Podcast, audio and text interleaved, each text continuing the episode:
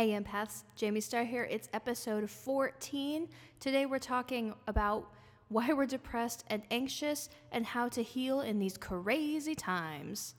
Love is a powerful source. In life, we must stay the course. No matter how hard it gets, we always gotta do our best. So believe in yourself.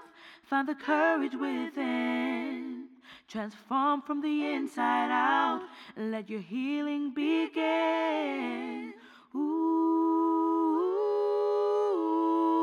I'm an empath in love. I'm an empath in love. I said, ooh, we are empaths in love. We are empaths in love. Hey, if it's Friday, then that means it's time for a new episode of Empaths in Love. I'm so happy to be here with you. I'm Jamie Starr. Did you know that I am a high priestess? You probably did because I did a whole episode on it.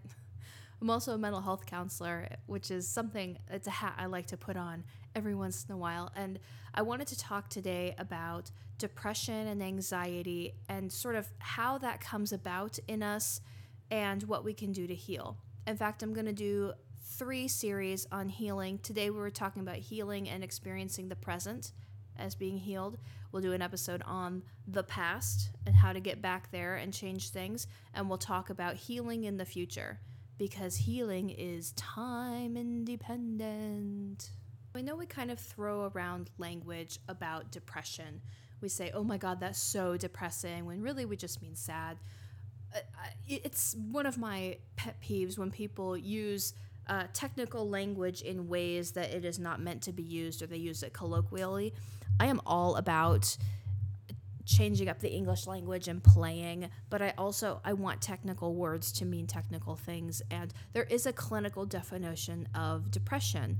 For example, an episode de- depression comes in episodes and typically it lasts more than 6 months and does not have a particular qualifying stressor, uh, something like a, a, death in the family or uh, the loss of a job or something like that that there's a biochemical component to it there's stuff going on in the brain which prevents you from being happy. And um, there's some other qualifiers, but it, it needs to last for a significant amount of time in order to be considered clinical depression. And I think some people, they experience it differently. There's mild, there's moderate, there's severe. Some people can have um, even psychotic features uh, through severe depression. I know when I had postpartum depression, I was having psychotic features, which was like pretty creepy. I thought it would be cool, but actually it was pretty creepy. So, um, we we want to make sure that we're using the language appropriately. Now, totally use it colloquially if you would like, uh, but you know, don't come in and tell your doctor you are depressed when um, you're just having a bad day.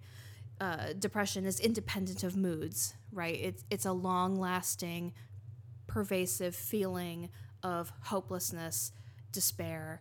It may include um, thoughts about harming yourself or of ending your life, but there's even uh, passive thoughts around like maybe I'd be better off if maybe the world would be better off if I wasn't here, or maybe there's only like one or two things keeping you going. Clinical depression is serious and it needs intervention, just the same way that you go to the doctor when you're sick you should go see a professional if you start having these kinds of feelings and they've been going on for a while and they feel a little bit out of control. So, I want to talk about depression because and anxiety uh, because that's what often we experience in the moment that is a clue that something is wrong with us. Eh, depression, um, we, t- we joke about it, maybe it's not a joke. We th- talk about depression as being um, rooted in the past, that there's a hopelessness about the future because of things that happened in the past. Anxiety, on the other hand, is a worry about the future and that when the future gets here, it will not be safe for us. And so we're doing all kinds of things to try to give ourselves some semblance of safety. And the brain thinks of all of these ways that things could go wrong in order to try to come up with a plan and when we have a plan, we feel more prepared. So I want you to know that when you do that, your brain gets a little hit of dopamine. It actually feels good to worry about the future. Not very much, but a little bit. So if you are deprived of those brain chemicals, dopamine, serotonin, oxyco- oxytocin, and the other one, which I've forgotten, fancy, then your brain is looking for ways to make that up. So often, your doctor or um, a psychiatrist may prescribe you medication, a serotonin reuptake inhibitor, um, MAOIs, something like that, that are antidepressants. Now, there's also a lot of natural ways that we can get uh, those kinds of chemicals. But that's not what I want to talk about today. I want to talk about those clues, right? Depression and anxiety are clues that what is happening in the moment is not okay, that we are not in integrity with some deeper part of ourself. I've been listening to, um, I don't read anymore much because I have a baby. So um, I do a lot of books on tape. So I've been listening to a book called Soulcraft by Bill Plotkin, and it's blowing my mind in that it's making um, a Jungian psychology more practical but also really understandable for um, everyday people. And he really makes it, uh, he, he puts in like exercises and things like that. So, one of the things that he talks about is this sort of soul's calling, calling us on a deeper adventure, and how we have this desire to grow. When we are children, we grow automatically, that um, we go through phases really fast. When we're adults, we, that growth process slows down um, and we we have experienced change slower but also we need our consciousness in it.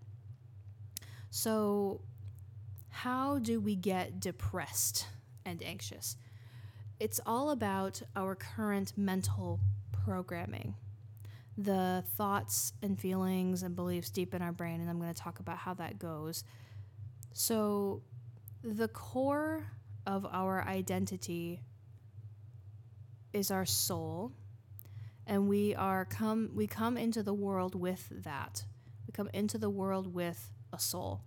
When you do soul work sometimes people go to the womb um, to childhood where they shouldn't have memories uh, to spaces in between lives where your soul is present but the mind is not and so I've seen it a lot and I've experienced it myself in my own work, and it, it's pretty consistent. It's really remarkably consistent, even among uh, people with diverse backgrounds and diverse religious beliefs and experiences. Um, even atheists can have these uh, in between life or even past life experiences. So it's part of our soul's uh, movement. And so the, the soul comes in. Um, and I think the soul is also called the higher self. And in hypnotherapy, sometimes we call it the wise adult. It's that part of you that always knows what to do, that understands your purpose in a cosmic sense, and uh, is here for the ride of being a human being. Uh, Caroline Myss talks about the soul contract and how we're all here with something to do, and we all have soul contracts between other people in our lives. And so we come into the world to fulfill these contracts, but they can also be modified. The problem is when you incarnate into a body, you are given this brain, which is made of matter, and matter does not work the same as spirit. A body does not work the same as spirit. Things move really slowly here. Things that are instantaneous in the quantum spiritual world uh, take a long time to manifest in our bodies and in the world. Um, I ha- I don't very often. I do sometimes, but I my specialty is not working with people who have chronic illness because those patterns have almost solidified in their body. They're very material. It's much easier to change a thought or a belief than it is to change your body. And you can, it just takes a really long time. We're talking about the present today. So, our current sense of self interacts with the people in our world, the situations that happen to us, the context of things that there may be an there may be an explicit context, but there also may be an implicit context in which there are rules or uh, things to consider that are not overtly stated that have to be implied or read into. And then there's your own personality, your own sort of soul pattern, and who you are as a human being that can interact with it. That's why if you have like two siblings that grew up in the same household, and essentially you would think that they experience the same things, but actually they um, process them very differently because their personalities are different and they come to different um, beliefs and thoughts about that. So your personality starts collecting these and they start getting in the way. So we pattern them in the form of beliefs. There's the soul, and then it's layered with beliefs about the, the soul or beliefs about the person. Um, and then, so after the belief, beliefs create thoughts. All thoughts are patterned on beliefs about the self. Beliefs are core and fundamental to who we are. Thoughts are more free form, they're a little looser. They may be in our own voice, they may be in voices of other people that ha- are dear to us or important to us uh, parents, family members, just significant people. We may also get thoughts from our culture that come in unconsciously. Thoughts create feelings. Feelings are emotions. We got that. Um, emotions, I break them down into the core emotions anger, sadness, uh, fear, jealousy, hurt. There's also shame and guilt. Um, and there's happiness, of course, and joy. There are other feelings. Typically, when I work with people, we're undoing negative feelings, so I just focus on um, the first couple. And so those feelings are actually created by thoughts, right? Feelings create behavior. Now, you think that you are ruled by your rational, conscious mind and the things that you think, but most often, most people are ruled by their feelings.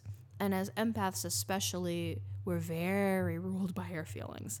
I'm a Cancer personally, so my feelings are right there or they're deeply hidden in the depths and I can't access them very well. I need a little time to access them. So, um, we experience feelings differently based on our sort of makeup. Feelings create behaviors or choices, their actions, right? Um, we do things based on that. We make purchasing decisions, we engage in relationships, we um, decide how to take care of ourselves and how to move forward based on these behaviors. A lot of behaviors create a pattern, and patterns create your life. So it's a very simple chain of events. Um, if somebody is a programmer, maybe you can comment on um, the the way that they build off of each other and interact with each other. So, I let me give you an example. I used to believe. Well, let me start with this. Beliefs can be good or bad. Actually, they're pretty neutral, but we can use them in a good or a bad way and the um, belief by itself doesn't indicate the rest of it, right? There's a lot of variations in people. So I used to have this belief that love conquers all, that love was the most important thing, that I would do anything for love. That was my belief. Um, it, that was a generalized belief, and it came from this even deeper belief that. Um, I'm not inherently worthy of love, that love has to be earned somehow, or that there's a scarceness of love. So I believe that love conquers all. So I would have thoughts around uh, always wanting to be partnered. I wish I was with somebody. Um, how can I meet somebody? Um, which would create feelings and behaviors, which you can imagine. Let me give you uh, so those interact with the um, uh, the situation and the people, and there's context to it. So I was with my uh, second husband and leaving school and looking for a place to be. And he's like, Why don't you move in with me? Now, what you have to understand is that the house that he lived in was built in the 1930s, pretty much hadn't been updated since then. Um, and they hadn't had garbage service in probably a year, maybe longer. So the house was filled with garbage. And so my thought, my belief, love conquers all. And I thought, well, if we can get through this, we can get through anything. That I love him so much that I want to be with him even in a house full of garbage, even in a house that's falling down, even in a house that the county says is uninhabitable. I will totally live here because I love him and I want to be together and love conquers all. I did not have thoughts around if this is wise or healthy or if I had other options. None of those thoughts entered me. But those thoughts of like, you know, we're going to be together, it actually made me feel really good. And so I was feeling in love. I was getting that oxytocin hit. The serotonin was flowing fine and freely and I moved myself in. And um, those feelings of like I'm feeling so good. I the thoughts like I could be really helpful here. There's a lot to do. I love to be helpful. I love serving my partner. So as behavior, I started cleaning up the house. And the first thing I did was order garbage service and solemnly swear that I would earn the whatever $35 a month to make sure that there was always garbage service at the house. And that created a pattern of cleaning up after, of taking care, of not my health and well being not being in the equation at all. And that had been my pattern in other areas of my life. Now, when you look at that, and you, you would think if it was a different situation, if it was a different person, if I was a different person, that that belief might actually be healthy. Love conquers all. If um, it hadn't been a filthy house, if it had been a beautiful house, uh, if it was a house in the country, if it was, you know, if there was a different offer on the table, I could have said love conquers all and had the thought, I'm not going to live here. I could make the new belief, I would do anything for love, but I won't do that. That would have been okay. That would have got me to a different conclusion. And ultimately, we ended up uh, moving away and they uh, tore down the house. So I can never go back there. and even in my thinking, now that I've changed so much, like I, I can never go back there. This belief, love conquers all, is no longer a core belief that I hold because I don't feel that love is in scarcity. So love is everywhere. It doesn't need to conquer. I am love. If I believe I am love, then my thoughts are more loving and compassionate towards other people how would a person that's loving respond to that situation? Oh, I see that you're choosing to live here. I don't have to live here. I'm going to move home with my parents, which would have been a totally viable alternative and created different feelings and different behaviors, patterns, different life. It would have been a different choice. And it, it would have stemmed from a different belief in a different context. So just because the belief sounds positive doesn't mean that it is um, that it really could have been shifted. So that's why when we do this work, we're looking for negative beliefs that should be changed. So the belief that there's not enough love or I have to fight for love, and the opposite belief, love conquers all, is actually ended up not being a healthy belief for me. So that's an example. So, so there's there's errors that we think that we encounter when we're talking about changing the moment, right? How can I make my present better? Like all the time, in all kinds of situations, uh, people talk about will. All you have to do is try. You need to make some good habits. Um, you need to make positive affirmations so that you can move forward. I think will is powerful. I'm hoping to have a guest on soon that can talk to us more about the power of will. Um, what's his name? He's a writer. Rollo May, existentialist, wrote a book uh, called Love and Will, and it is about those two dichotomies that maybe uh, it's not love and war, maybe it's love and, and will. Uh, that's a beautiful book if you can find it by Rollo May. So, this idea that will, that we can sort of so what is will exactly like on this um, spectrum will is not a belief will is a thought I will do this. I want to do this. This is my desire. And so you have thoughts around the thing that you want. I want love. I want freedom. I don't want to be ashamed. I want a nice car. I want, these are all thoughts, and these thoughts create feelings, but they are sourced in belief. This is one of the reasons why I hardly ever practice CBT anymore, cognitive behavioral therapy, because the will and the thoughts and those positive affirmations don't actually address the belief. And and so they don't work, right? How many how many times have you tried to change a habit about yourself or your life uh, only to go back to it a little bit later or the moment that it is challenged you go back to your old behavior. I think about i do food right? I struggle with that um, and and um, sugar in particular. Really like in this moment there is a nanaimo bar at the end of my desk taunting me. and I had told myself that um, I would not eat it until I finished the podcast. So I'm like denying myself the pleasure. Um, I'm using my will to delay my gratification in the hopes that um, maybe I'll forget about it, but I'm never going to forget about it. It's going to be amazing. Never.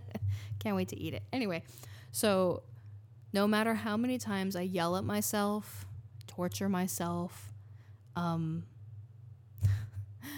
do fasts to break sugar, I always go back to it because underneath my craving for sugar is a uh, desire, thoughts about wanting something um, sweet, wanting to do something fun, uh, and that um, this is something that I need and nobody can take that away from me. This idea that um, I, I want to experience pleasure.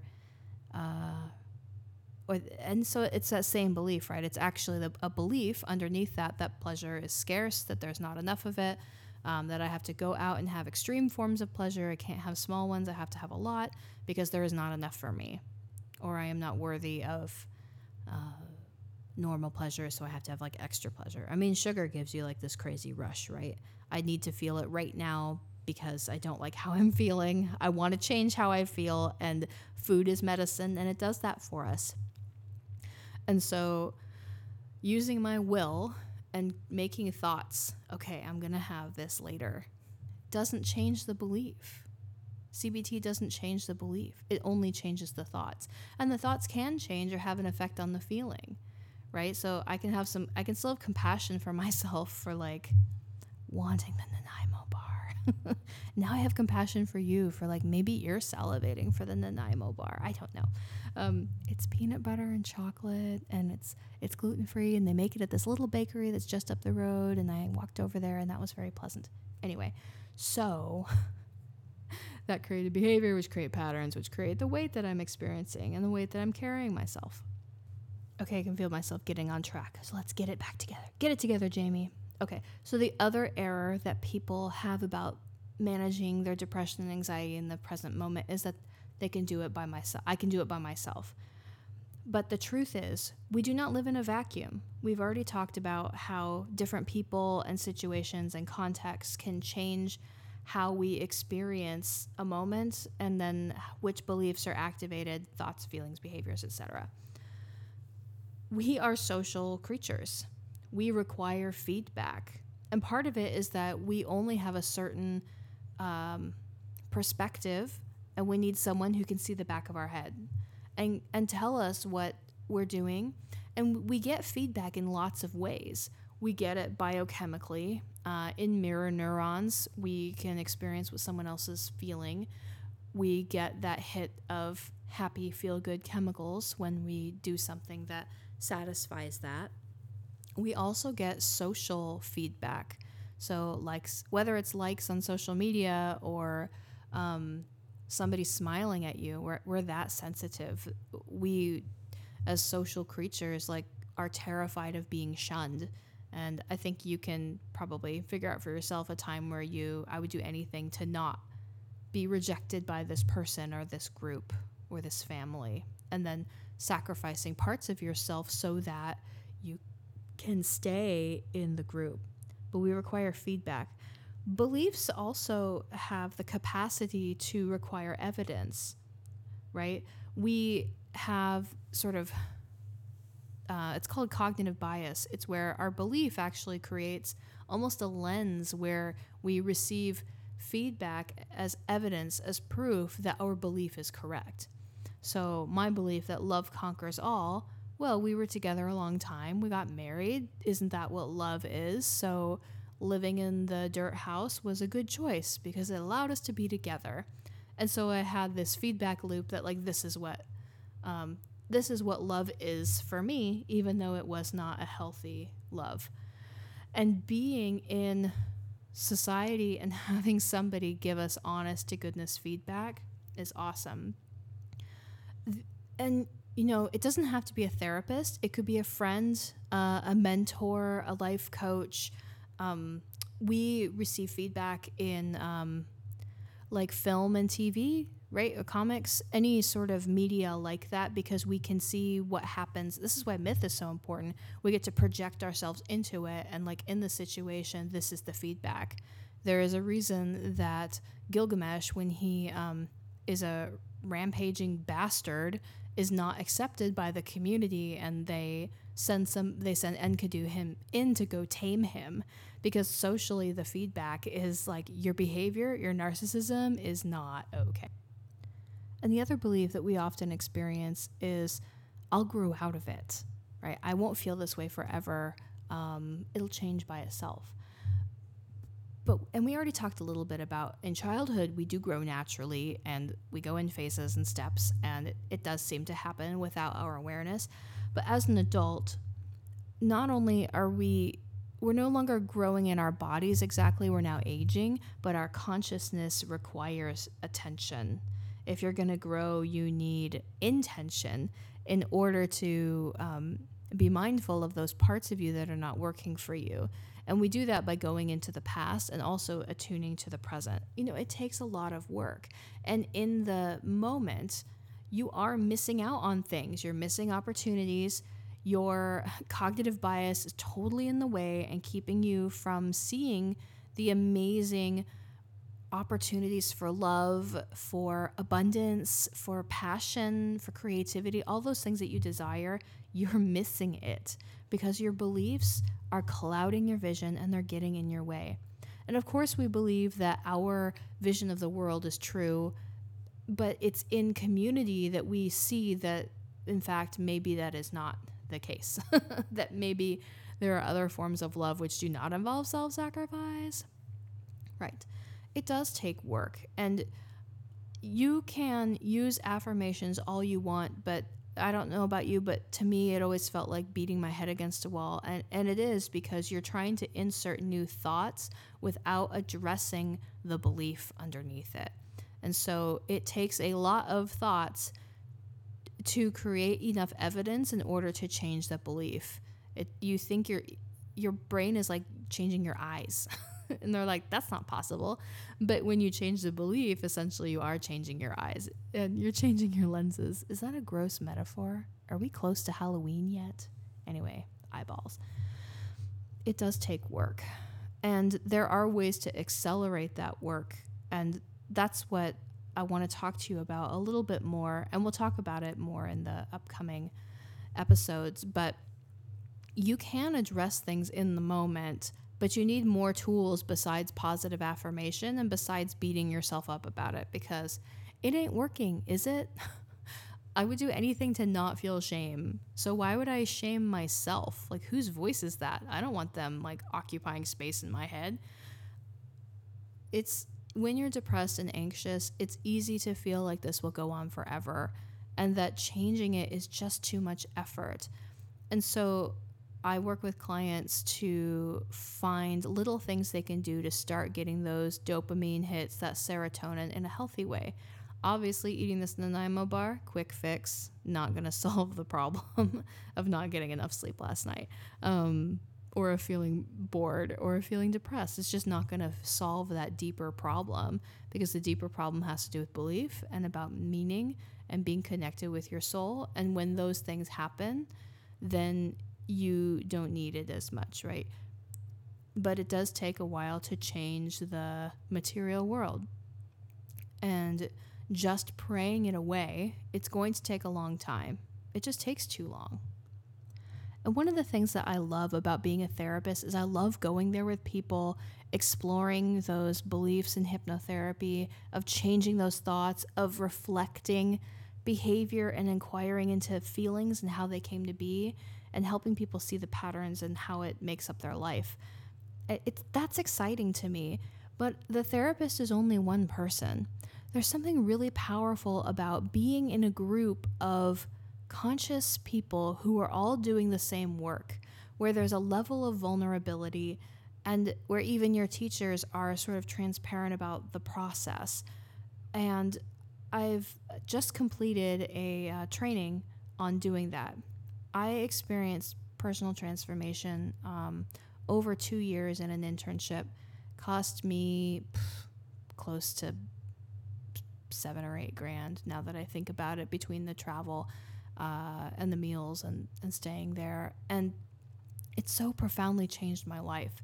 Addressing the roots of shame, addressing, at least have tools to address things like the way that I eat and my, my beliefs around love. And I'm working on my prosperity right now and the feelings of abundance and, and getting my work out there in the world. And I finally, after how old am I? 36. After 36 years, have identified my soul's purpose and I'm working every day on manifesting it, on, on making it real in the world. And it gives me such a sense of profound meaning and knowing that I don't have to like search for it anymore.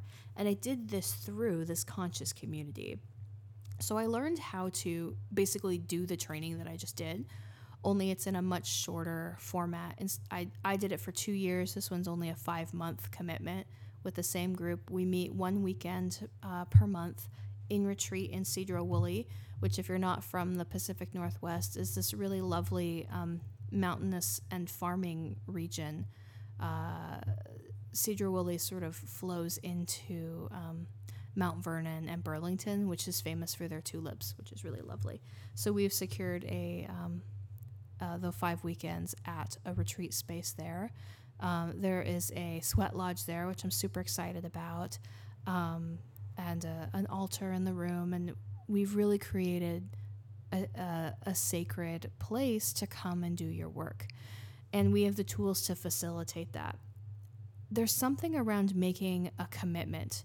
And when you make a commitment, the universe conspires to be present with you the universe conspires to make it happen for you.